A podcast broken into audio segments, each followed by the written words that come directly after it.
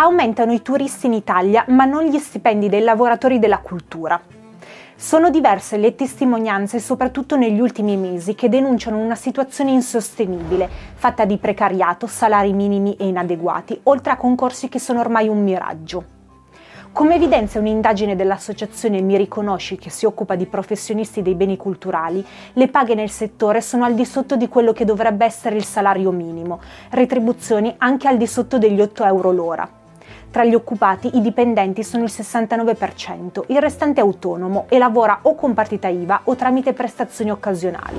Il 23% è impiegato nella pubblica amministrazione e il 75% presso privati. Sempre secondo l'indagine, la maggior parte dei lavoratori precari sono donne, con un livello di istruzione alto, ovvero una laurea o un master e in alcuni casi anche un dottorato di ricerca.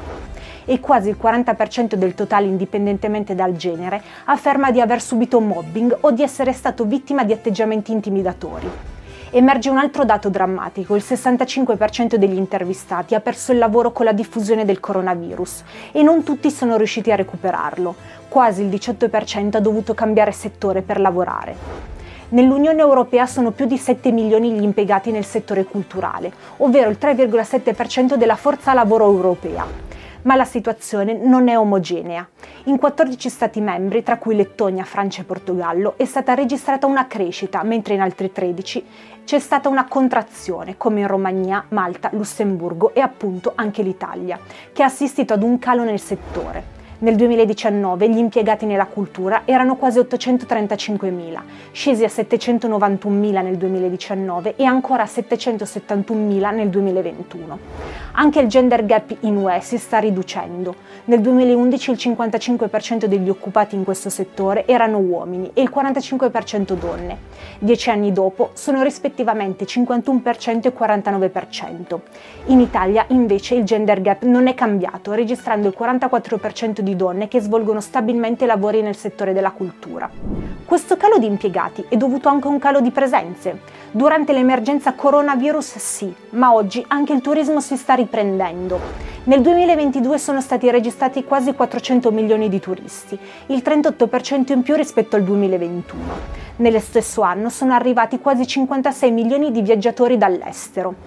In generale il settore turistico genera più del 5% del PIL nazionale, percentuale che sale al 13% se si considera il PIL generato indirettamente, quindi tutti gli introiti derivanti e rappresenta oltre il 6% degli occupati. Nel 2021 le presenze nei siti archeologici, nei musei e nei monumenti italiani sono state quasi 17 milioni, generando introiti lordi per quasi 89 milioni di euro, numeri che anche se in crescita sono ancora ben lontani dai livelli pre-pandemia da coronavirus nel 2019, quando le presenze erano state più di 55 milioni per quasi 300 milioni di euro. I tre musei più visitati nel 2021 sono stati la Galleria degli Uffizi di Firenze, seguita dal Parco archeologico del Colosseo a Roma e il Parco archeologico di Pompei, nell'omonimo comune della città metropolitana di Napoli. La Galleria degli Uffizi a Firenze è anche una delle eccellenze a livello mondiale, il quinto museo più visitato al mondo nel 2021, secondo il The Art Newspaper, giornale di settore statunitense. Per questo 2023 appena iniziato le previsioni sono ottimistiche, ma gli esperti invitano a usare cautela. A spaventare sono gli aumenti dei costi e dei prezzi, aggravati dal prolungamento della guerra in Ucraina. I settori dei beni culturali e del turismo sono interconnessi nei momenti di crisi, prima la pandemia da coronavirus e poi l'inflazione, ma non sembrerebbe nei momenti di sviluppo, dove il turismo cresce ma non l'occupazione nei beni culturali. Nonostante il bel paese sia famoso in tutto il mondo proprio grazie ai suoi musei, alla sua storia e alla sua arte senza tempo. Tieniti aggiornato sulle notizie più importanti dall'Italia e dal mondo con la nostra app e sul nostro sito. Segui i nostri canali social per tanti contenuti esclusivi.